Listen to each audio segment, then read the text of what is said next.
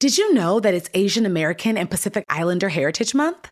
Macy's is highlighting some really cool AAPI owned brands right now, like Cardon, Kaja, Amelia George, and Hey Meave.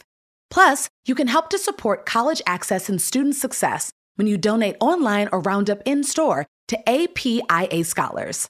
APIA is the nation's leading nonprofit organization devoted to the academic, personal, and professional success of Asian American, Native Hawaiian, and Pacific Islander students.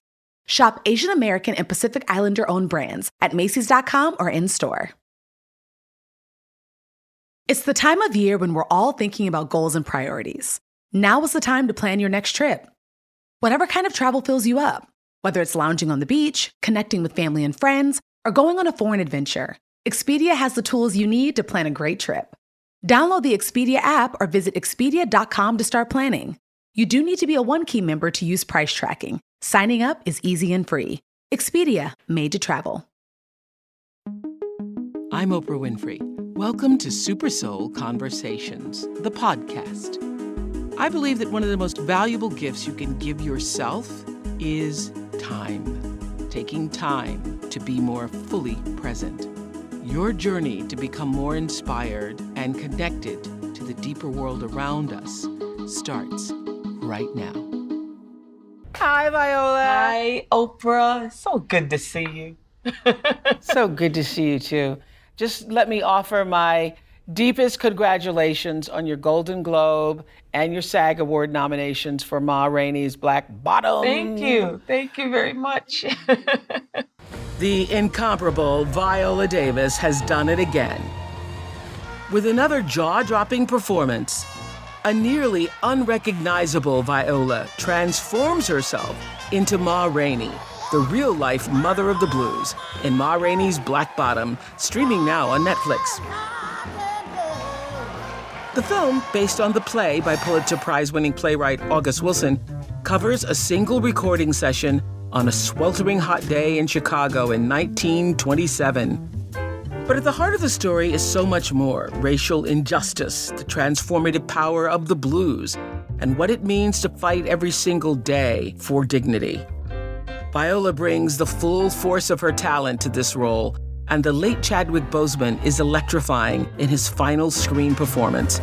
He plays Levee, a trumpet virtuoso coping with deep seated trauma. You have so many awards already. So when you do a role like this and the awards start to reveal themselves, what does it feel like for you? Is it a great affirmation? You know what, Oprah? It's a combination of a great affirmation, but also a, a fear. Of? Well, the imposter syndrome follows everyone. I don't care. I mean, I, I feel like it's sort of a false narrative if I said that you know, every time I get an award, I just walk off the stage and I feel like the boss.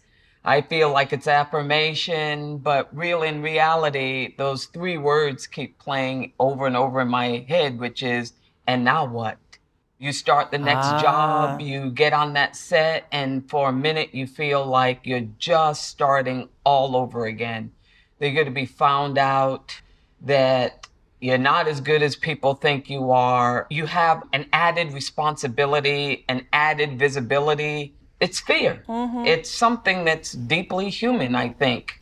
But yes, it's an affirmation. I, I always have to I have to remember that little girl growing up in Central Falls. Yes. That makes me feel good for a little while longer. Not only just growing up in Central Falls, but living under such circumstances, you know, yeah. where roaches and mice and everything, just trying to s- stay alive and thrive. Yes. And now look at this glorious life. Go spread the word. When you get a fresh hot McCrispy from McDonald's and you can feel the heat coming through the bag, don't try to wait till you get home. Always respect hot chicken. The McCrispy, only at McDonald's. Ba da ba ba ba. When you need mealtime inspiration, it's worth shopping Kroger, where you'll find over 30,000 mouthwatering choices that excite your inner foodie. And no matter what tasty choice you make, you'll enjoy our everyday low prices, plus extra ways to save, like digital coupons worth over $600 each week. You can also save up to $1 off per gallon at the pump with fuel points. More savings and more inspiring flavors make shopping Kroger worth it every time. Kroger, fresh for everyone. Fuel restrictions apply. Because her parents lacked opportunity and resources, Viola has described her childhood with her five siblings as living in abject poverty, often going without food. Her internal drive and fierce talent brought her to the prestigious Juilliard School of Performing Arts. She then spent years mastering her craft. On television, Broadway, or the big screen, Viola has become one of the most acclaimed actors of our time, earning an Emmy, two Tonys, and an Oscar. Commanding performances in Fences, Doubt, and How to Get Away with Murder, to name just a few, have built her legacy. After we taped our interview, Viola received an Oscar nomination for Best Actress for Ma ah Rainey, making her the first black woman in history to be nominated for four Academy Awards. I have to tell you a quick story. When I was watching A Raisin in the Sun on Broadway years ago, during intermission, someone said, Oh, isn't Phylicia Rashad marvelous? And I said, Is, is she in this play? yeah, I saw that same production. Yeah. So I must tell you, I felt that same way about you watching this film. I was watching with two of my daughter girls from South Africa, and that opening scene that is, you know, so boisterous and vivacious and all. I said, "Who who is that?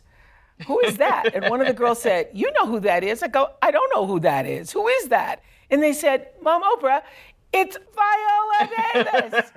you, you, you. I went, "Oh yeah, I, I can see her in there now that you mention it." But I'm telling you, you were so immersed, you were unrecognizable. Was that your goal? Thank you. Well, that really is always my goal, but this character is probably further away from me in terms of just the look, in terms of everything about it. So that is a goal, you know, you have to become another human being, is what you have to become. Yes. It's, but, you know, it's like that opening scene, that opening shot. It took some time to make the decision in terms of the makeup and in terms of the look it took a leap of faith on my part because I did not want the makeup to look pretty. I didn't. Ah. One of the reasons why I didn't is see, the thing about our profession is in acting, you have to study life. It's got to be about life. And we know, me and you know, that life is messy, right? Right. And when studying Ma Rainey, people who knew her said that her makeup under the lights looked like it was melting, looked like melted grease mm. paint. And then I thought about ah. the heat.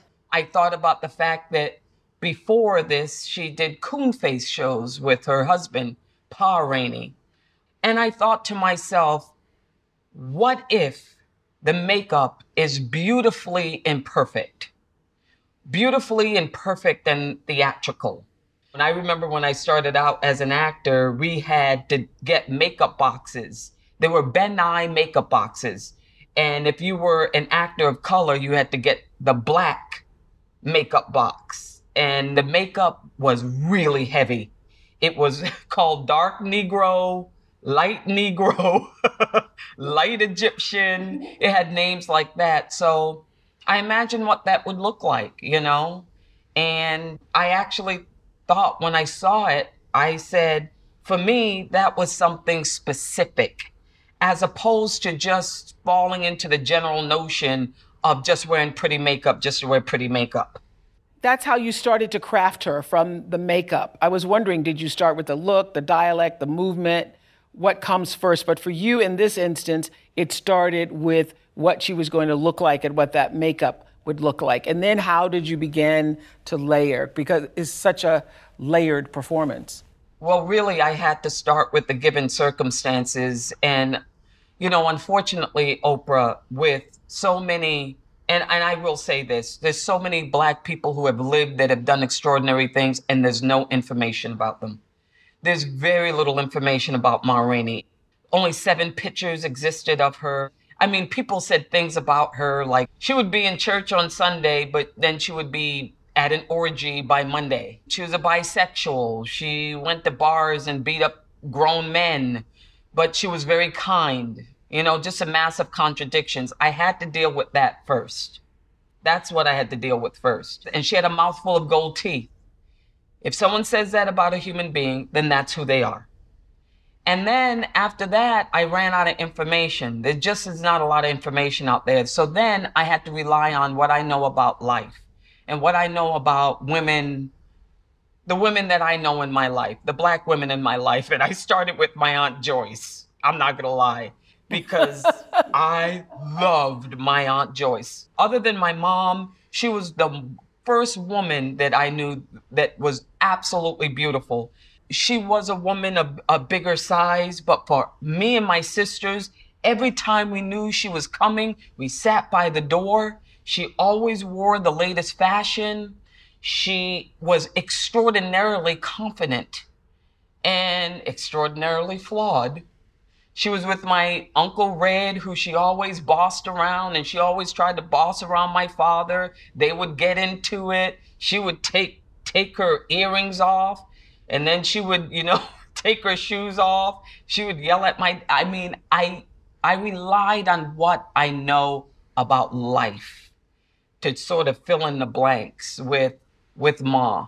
How much of what was happening at the times in terms of systemic racism being blatant in the face of particularly black women played a role into the creation of her because of course those were the times i watched that lovely 60 minutes interview where you talked about the drinking of the coca-cola was of course not about the coca-cola no so how much of the construction of her was about those times a huge part of it. This is during the Great Migration. This is during a time when there was great promise for Black people.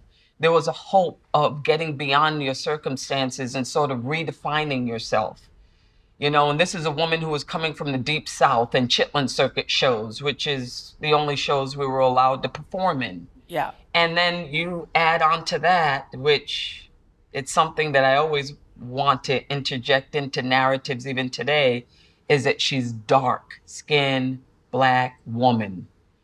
She is a woman who's not considered beautiful yes. and valuable and worthy. See, they all go hand in hand.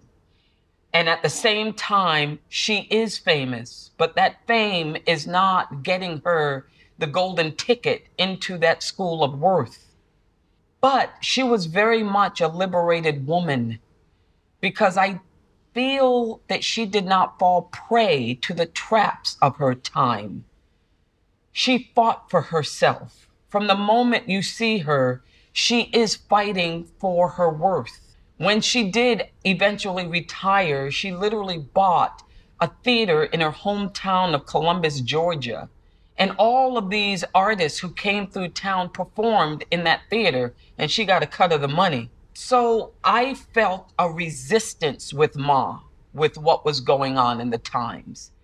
And here's the thing I think that that's valuable because all the stories of insurrection, all the stories of my husband's mom, his grandmother, people who did speak up for themselves, people who didn't just bow their heads, people who did have moments of understanding their worth, they're sort of buried under there. I felt that Ma very much was a product of her time in understanding that there was limitations of where she could go with it. But at the same time, her voice was something made from, I don't know, supernatural allies, supernatural forces. I mean, this is a woman who knew that she was the show from the moment she walked in the room.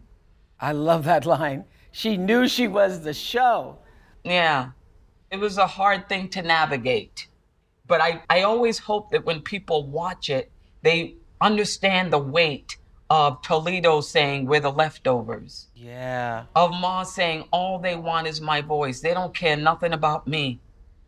Of the weight of her saying, Irvin has been my manager for seven years, and the only time he invited me into his home was to sing for his white friends. Just the weight and the value of that. Because I think from the moment you see her fur that she has wrapped around her neck, even though it's not cold, that everything is telling you that I'm worth it. You don't see me, but I am worth it. If I have to punch it into your face, if I have to use the Coca Cola, if I have to yell at every band member, Yeah. if I have to make people wait for me, that I want to show you that I'm worth it. Yeah. And that's what that Coca Cola is about. Not only having him get the Coke, but the way she drank the Coke. Like taking her time with the Coke and making noise with the Coke when you drink the Coke. I know, watching you drink that Coke, I go, oh yeah, we used to drink Coke out of a bottle, and that's what it sounded like. And I had peanuts in it too, by the way, salted And peanuts. peanuts in Oh it. man, I was eating the hell out of those peanuts too. I'm not gonna lie. Oh my God. I didn't know that was a Central Falls thing. I thought that was strictly No, it's a, a country thing. thing. I didn't Yeah. know that. wow. Who doesn't love a classic chocolate chip cookie? Famous Amos has been making them since the 70s, 1975 to be exact. With semi sweet chocolate chips and a satisfying crunch, it's everything classic in one bite sized cookie, and fans couldn't get enough. That's right. You'll find our original recipe, the one you know and love, in every bag of Famous Amos original chocolate chip cookies. Find Famous Amos anywhere you buy your favorite snacks. Go spread the word. When you get a fresh hot McCrispy from McDonald's and you can feel the heat coming through the bag, don't try to wait till you get home. Always respect hot chicken. The McCrispy, only at McDonald's. Ba da ba ba ba. You describe the opening scene from Ma Rainey's as probably the most unbelievable experience in your entire career. Why was that? oh, you had to be there. That's the only thing I could say was absolutely, first of all, just going into that tent with the big bales of hay and the sort of little makeshift stadium seating, and then hundreds of extras, black extras, dressed really specifically with their bags of popcorn, and they were all waiting for the show. I mean, they were all waiting. You know, it's like my makeup artist said. He said he got into this profession because he always wanted to experience time travel. And that's what it was. It was time travel. And then when I came out on the stage, the men screaming and sweating and saying, Oh, Ma, Wow. Ma, Ma. They were there. And Ann Oh, wow. Roth went to each and every one of those audience members and she explained their costumes, the material that they were made from Ah, you know, the time period, what was going on. And so by the time those actors came into the tent, they had stepped into the scene, honestly. Because here's the thing, Oprah there is a resistance to specificity when it comes to Black artists. There is sort of either a general notion of who we were or we exist in metaphor but there's no exploring the absolute specificity of how they bought the tickets, of what they were eating when they were sitting in that theater, where they were coming from, how each of their hair. and what they were wearing, how they would have thought about what they were going to wear and getting that hair done to show up for that performance. Ugh. Absolutely. And then to actually be there and to have people believe that I was who I was. Wow. I can't say more than that. It's it sort of was like nirvana. And I'm a shy woman in general. I'm really introverted. So that was a lot for me to stand up in front of people and flirt with men in the audience. That's a lot for me. That's not me. I love the LA Times review where they wrote resplendent in bold, spangly gowns and sheathed in form padding rubber. Her Ma Rainey is both a stellar performer and a mesmerizing object of contemplation. How much did the costuming and the gold teeth also help you? Well, they helped me believe that I was her. That's how it helped me. It, it helped me believe that I wasn't Viola anymore. That I could sort of Wow. disappear. That I sort of, you know, as an actor, you have to be an observer and a thief, right? Yeah. You have to observe human life in order to morph into it. And the fact that I did not want to cover up my breasts as Ma because I know that the women I knew who grew up, you know, and their breasts were hanging out, they just let them hang out. I never knew people who covered them. I didn't know those women. I actually didn't even know the people who even always mopped their sweat. After a while, they mopped it or whatever, and then they just let it drip. So did you do all of your own vocals for this film? I didn't. I did some of them. I really did. You know, in hindsight, I wish I had more time because I would have done the vocals. I had very little time because I was doing How to Get Away with Murder. You were doing this at the same time? Oh no. When I You when I really miracle. got the role, then I had just a couple of months to prepare, but I was still juggling How to Get Away with Murder. It was the final season. It was the final episode. Yes. So there was a lot of juggling. When you finished that last day and were in the process of beginning to let her go, I don't know how that shows up for you. Do you let her go on the day of the last shot? Very, yeah. But when you had finished, did you know you had served her well? That you had brought her spirit alive in a way that people could receive it and know who she was in a way that we didn't before your performance? Did you understand that, Viola Davis? Well, Oprah Winfrey. I hope that I served the character well. I will say this I had one of the best experiences of my life. Wow. So I felt like I was armed with all the tools to be able to morph into this character. I felt good about it, but you just never know how it's going to land. You just don't. Listen, you have more control on stage than you do on screen. You just do. Because you're not looking at yourself. It's not predicated on what you thought you did and how it actually looks. But I'm really good with letting a character go. I really am. I just walk away from it. But I had a great, it was a perfect experience. It was just one of those experiences where all the artists came together in the most perfect way because it's not just on me.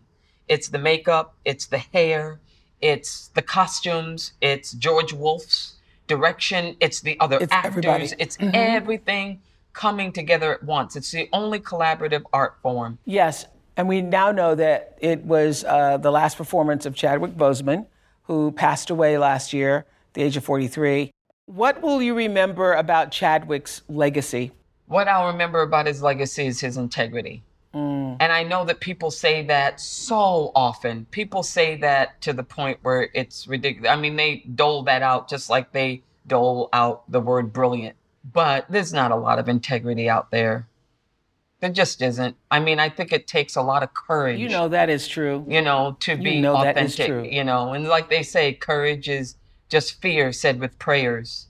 But I just felt that he was not interested in being a movie star as much as he was concerned with being a really great artist. There was a sense in Chadwick that there was some other force operating besides the the earthly realm. There was something transcendent about him.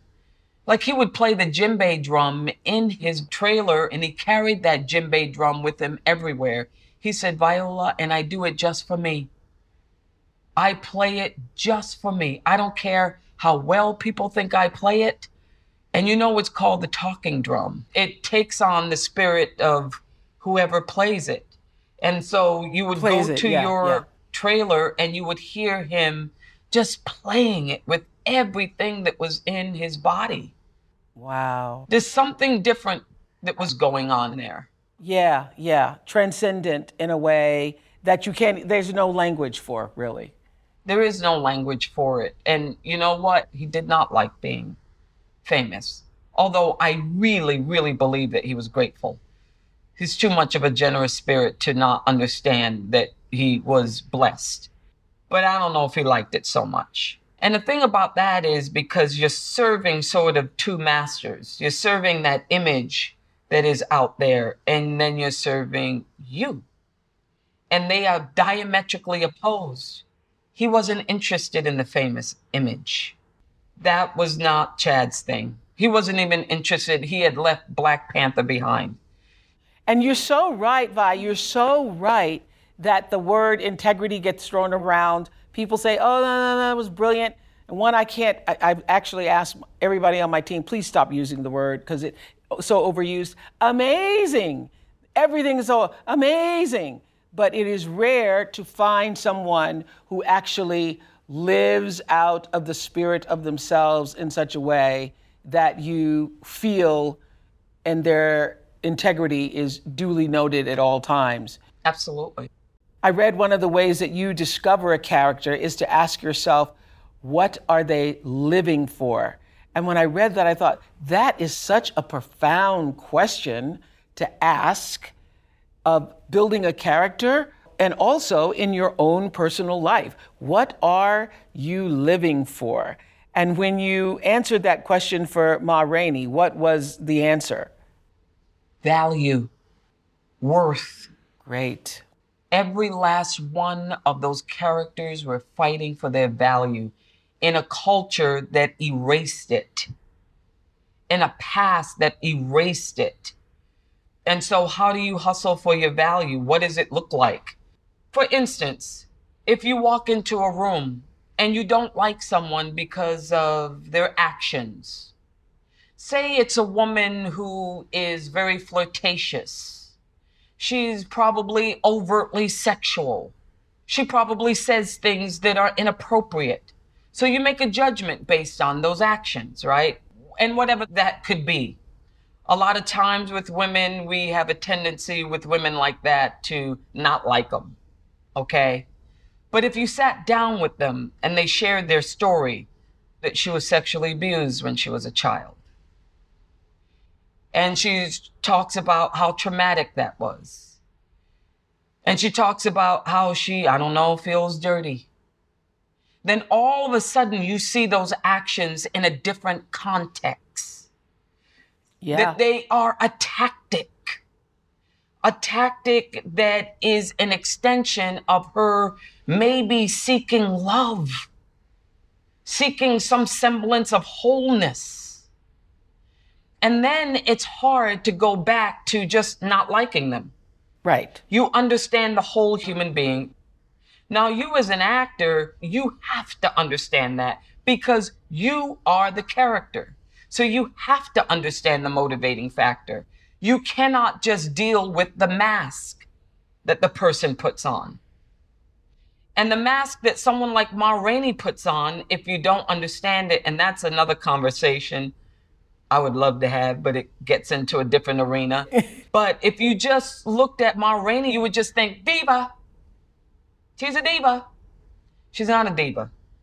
She's a person who, very shortly after this is over, is going to be rendered invisible, irrelevant. She is what Carrie Fisher said fame is nothing but obscurity waiting to happen. She's being overshadowed by people like Bessie Smith, who she taught. She can't copyright her own material. She's with a manager who is bilking her out of money. She is a black woman living in America in 1927. So when you look at that and, and you deal with that context, then you see the sheer depth and scope of who she is. I loved when I heard that your experience with August Wilson, who wrote this play back in 1982, that your experience with him was that he had said to you, You were beautiful. And my question to you is when he said to you, You were beautiful, could you receive it and believe it? Oh, I received it. I received it. I received it only because it made me feel wonderful. And, you know, there's a part of that that's devastating to me with black women because I still feel very much feel with the intersectionality, even in feminism, that we're sort of still rendered invisible. That there is a part of us that's still sort of fighting to be accepted into that fold of womanhood. I'm not saying that we wake up every day saying, please, you know, um, validate us. Yeah. Right. Um, but there is a part of being protected, feeling wanted, uh, feeling desired. Desired, desired, desired. Yes. Yeah, desired. That's the word. That yes. still is escapes us. I mean, I see it even in movie making in, in terms of the films that are made with women. Yes. The only thing we have is strong black girl, black girl magic, which all of that doesn't really help you in your day to day mental health. We are way more vast than being strong. But a huge part of that has been put on us through history. We are vulnerable. There are times when, listen, I want to be protected. There are times I'm, I'm very hurt, you know, when people just are sort of okay with saying you're ugly. I've had reporters say that to me. I know Carey Mulligan is out there now, which I absolutely love, by the way. If I see her, I will shake her hand and hug her. Well, after COVID. But where she, a reporter from Variety, I guess in a review said she wasn't hot enough for promising young woman. And I guess he apologized, and people are demanding more of an apology. I, I get that. My thing is, where's my apology? I've had a lot of interviews uh, or reviews where people, especially during How to Get Away with Murder, she's ugly, she's not vulnerable enough, so I'm not going to watch it. Like literally saying that in a review. And do you feel that apology will come due with this racial reckoning we're having, or supposed racial reckoning we're having? Here's the thing about an apology okay? And please take what I'm about to say with a grain of salt. Is a lot of apologies are coming now because of the cancel culture. Nobody wants everything that they built to be completely erased, okay? So a lot of it, and I don't know which ones, are coming from a place of not sincerity, but protection and survival. Protection for themselves. Absolutely. Yeah. Don't cancel me. The real part of an apology comes from a revelation that you've done wrong and you want to make amends. But I don't believe people understand that yet. They don't understand the depth and the scope right. of systemic racism and how it has metastasized into a cancer that permeates how you see me, your perception of me, your lack of perception, your um, microaggressions that are so pervasive. So I don't know how an apology can come from that. I don't. Because there hasn't even been an acknowledgement yet. No, there's not been an acknowledgement yet because we we have not had those really hard conversations. Our beloved Cicely, as we know, passed recently and you wrote that gorgeous foreword in her memoir, Just As I Am. Yeah. And she says in her memoir, Just As I Am, she says that every character was able to leave her with something, left her with something. I want to know what did Ma Rainey leave with you? Oh man, I, I have to say this. Just knowing my worth, I cannot stress that enough you know, Brene Brown talks about it. I didn't know that you sort of come into the world worthy. I really didn't. I felt, you know, you have to, you know, get an education. You got to go to the top school. You have to look a certain way. And so I didn't know that it was something that was already in me.